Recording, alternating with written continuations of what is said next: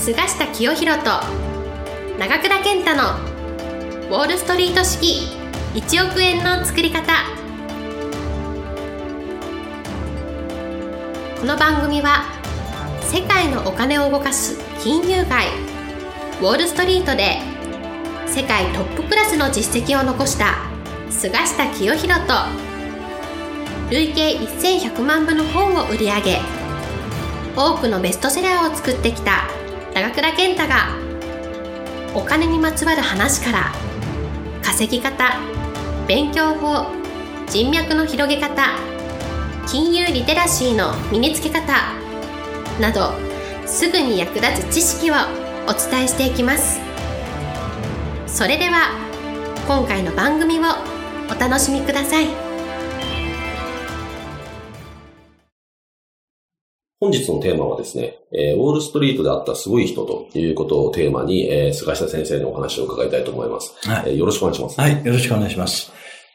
MLGSI って言われたメルリンチガバメントセキュリティインクに1ヶ月研修で配読になってですね、まああ、ニューヨークに着いた最初にその部門の挨拶に行くとですね、この東京から来た菅下を担当する、この白人のエリートがいてね、えー、まあ、その人に挨拶するとですね、えー、もういきなりこう私の席の隣に座るということですぐ実践もうあの、日本だったらいろいろですね、はい、えー、自己紹介やら、えー、上司のこの、いろんなこの説明が、はい、ああると思うんですが、さすがウォール街のですね、えー、トップエリート、もういきなり実践でですね、もう君には言葉はいらないだろうと。まあ、メルリンチの東京支店のトップセールスなんだから、すぐ実践経験しろということで、このアメリカ国債を取引しているトレーダーの隣に、この座らされて、その私の担当のボスは後ろの方で見てるんですけど、トレーダーの横に座ると、このトレーダーのボードには、世界中の中央銀行からの電話が繋がってるんですね。それで隣に座ったら、このトレーダーが、あの、実践経験、はい、アメリカっていうところ、これ素晴らしいなと思うんですが、研修っていうと全部実践研修なんですね。はい、現場をすぐ経験する。はい、それで電話を取れと。いうので、私も電話を取ったら、相手のお客さんが出てて、もちろん私は右横に本物のトレーダーが座ってるんですけど、出た相手は南アフリカの中央銀行のSouth Africa の中央銀行の国債の担当者。で、いきなり隣に東京支店から、あの、ミスター菅下が来てるんだが、研修なので、電話で話一緒に聞いていいかと。うん、お客さんの了解を得てですね、ああ、いいよと、うん、ハローなんていうやつね、あの、This is Mr. 菅下 speaking なんて言ってね、こんにちはと、ハワイよなんて、挨拶はいらないなんて言われて、それで取引を、このトレーダーが南アフリカの中央銀行のトレーダーとやってる話を、実際電話を通じて、もういきなり聞かされてですね、の取引の現場から入ったんです。勉強なしです。ペーパーワークなしで入ったんですね。あこれはいろいろ役立つなと、はい、もちろん英語の勉強は英語のスキルが、はいえー、役に立つ。このアメリカ国債の取引っていうのはですね、一番小さい単位がですね、1000万ドルなんです。ね、ワンショットしても、今の為替で111円で言うと、一番小さい取引の単位が11億円。それがもう、この、この、その、一番小さい取引、10 million dollar、1000万ドルがですね、この、それの10倍、100倍の取引、何億ドルっていうお金をですね、動かす取引。もうだから、売りと買いを間違ったりすると、大変なことになるんですが、はい、まあ、その取引をスタートしたのを現場で経験して、で、その日にですね、仕事が終わったら、あまあ、5時頃に、それじゃあ今日はあの、最初の日なので、私があの、極上のフランス料理をご馳走しようというので、その私を担当してくれた、もう見るからに白人のエリート、みたいなあ人がですね、夕食に誘ってくれたんですね。はい、で、えー、まあ彼はね、私当時見た映画の、あれ、これ何だったかあの、えー、ハスラー。ハスラー、はい、ハスラーっていうすごい、あの、映画があったんですけども、はい、そのハスラーの主人公の役をしていたポール・ニューマンっていう、アメリカの当時有名な、俳優とよく似てた、はい、私はもうその頃ポールと呼んでたんですが、そのポールがですね、えー、夕食に連れて行ってくれる。それはもう5時ちょっと前ぐらいなんですね。今から夕食するのはちょっと早いなと。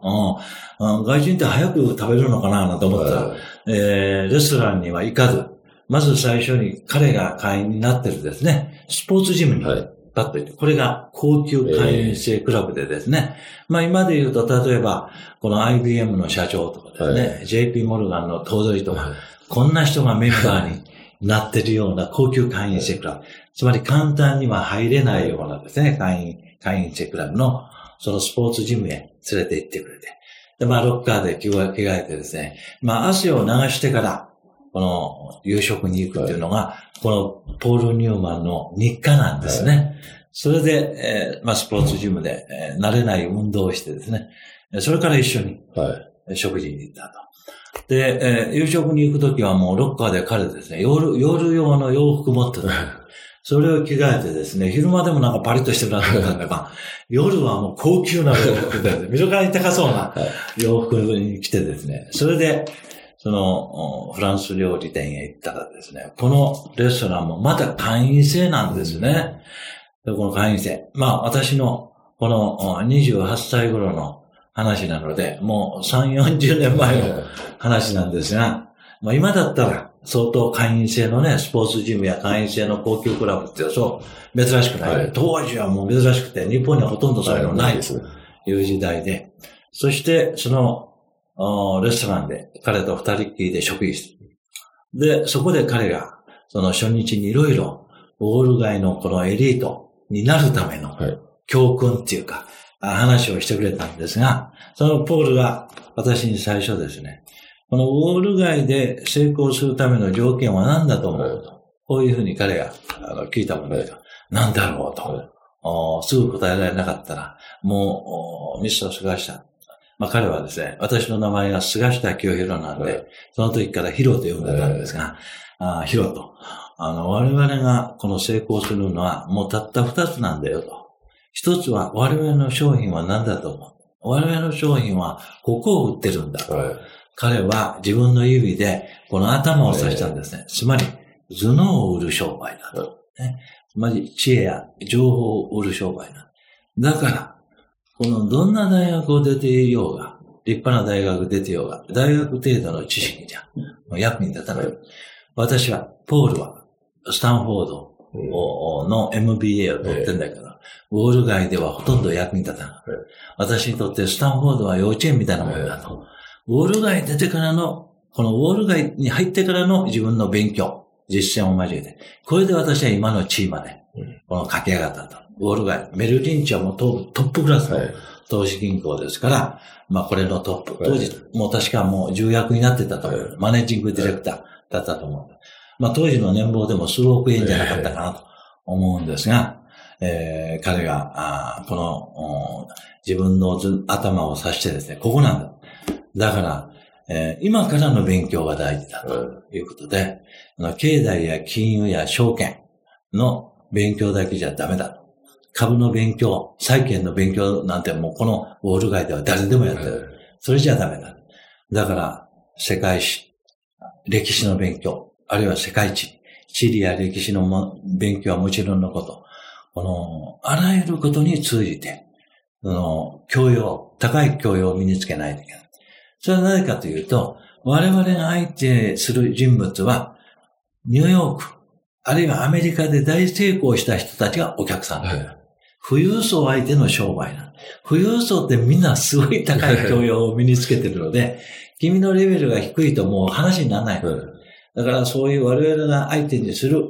高い教養を持っている富裕層に負けないような知識や経験を持ってないといけないんで、社会に出てから、君がウォール街に今来た。この最初の日から毎日勉強すると。はい。いうことが大事だというのもある。だから新聞読んだり本読んだりするのはもちろんのこと。時間を惜しんで、この読書、勉強しろと。で、一番勉強で役立つのは、この読書や勉強じゃない。読書や勉強やセミナーやいろいろ出るのは2番目に役立つ。1番目に役立つのは自分より優れた人にできるだけ会うことだと。はい。その優れた人から学ぶこと。はいこれが一番大事だと。うん優れた人に出会えば、知識や教養を高まるだけでなく、いい人脈、ネットワークにはいつながっていく。そこで大事なのは2番目は、はいその1番目に大事なことは君君の頭脳のブラッシュアップ、磨くことだけど、さらに大事なことは2番目は、そのトップクラスの人脈にはい自分が結びつくことだ。だから、東京に帰ったら、いかにトップクラスの人脈と接点を持つことができるはい。これが大事なんだと。まず、最初の頭脳磨きは自分の努力で、はいえーなんとかできるだろうと。おしかし、そのやり方も学ばないといけない。どんな本を読めばいいかとか、はどんなところに、えーいい勉強会、セミナーがあるこれは必要だけれど、トップクラスの人脈にこの結びつくのはどうしたらいいか。これが非常に大事なこと。私も、このポールも、もうねニューヨーク、ウォル街に来てから自分が一番考えたことだ。どうしたらトップクラスの人脈に接点を持てる。ここが大事なことなんだ。こう、まあ彼が言った。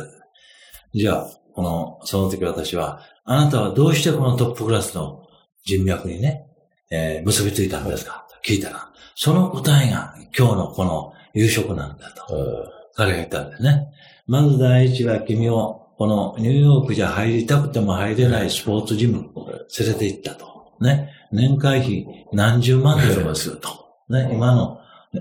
為替で言うと年会費が1000万ドル。そんな高級スポーツジムクラブ、えーに連れて行った。この優勝、このレストランも会員制で同じように、すごい年会費が高い。えートップクラスの、この会員制レストランが。なんでそんなところでお金使ってる？か。こういうところには、ニューヨークのトップクラスの人々が出入りする。そこにもう接点を、まあ、出てくるんだという話ですね。だから絶対東京に帰ったら、いい場所に出入りしないといけない。いい人は、トップクラスの人脈は、そのいい場所にいると。そこが一つの、あの、ヒントになるんだ。まあ、こういう話がですね、なるほどなと、はい。こういうふうに思ってですね、はっとこのおテーブルを見るとですね、もうすでに、このお高級そうなお皿やスプーンや全部並んで、料理が出始めてる。その時、ポールが言ったんですが、このお皿をちょっと裏返してみてくれと。はい。いうので、私はそのお皿をですね、なんかフランスのあ有名なブランドの食器だったんです。その食器の裏を見るとですね、全部ポール・ニューマンの名前が 告示されてると。これは僕の食器なんだよと。はい。だからお客さんが来た時に、私が好みのこのフランスの食器を出すんだよ。この何のためにやってるの？トップクラスの人脈は、こういうことを満足するわけなんだよ。ということで、まあ、彼からですね、最後に、最初の給料をもらったら、まず君のその洋服をもっといいものに、その変えろと、お彼が言って。で、えー洋服とネクタイとワイシャツ、靴、これは我々の商売道具だ。だからこれをもう、ハイクオリティのいいものに変えると。私がいつも買ってる洋服や、を紹介してやるから、あの、給料もらったらすぐに行けと。こう言われたんですね。まあそんなにあの、ボロい洋服を着てたわけじゃないんだけども、えーまあ彼がそう。で、ボーナスをもらったら、いい時計を買えと。はい。一つでいいと。まあ、まず、その、自分の身なりを整えると。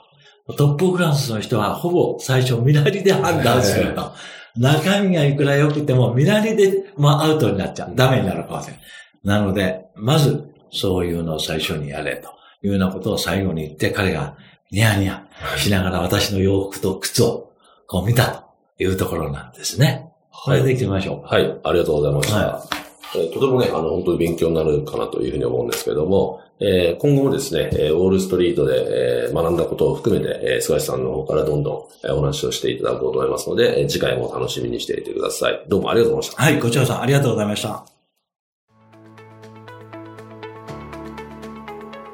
本日の番組はいかがでしたか？この番組は毎週お送りしております次回も楽しみに。お待ちください。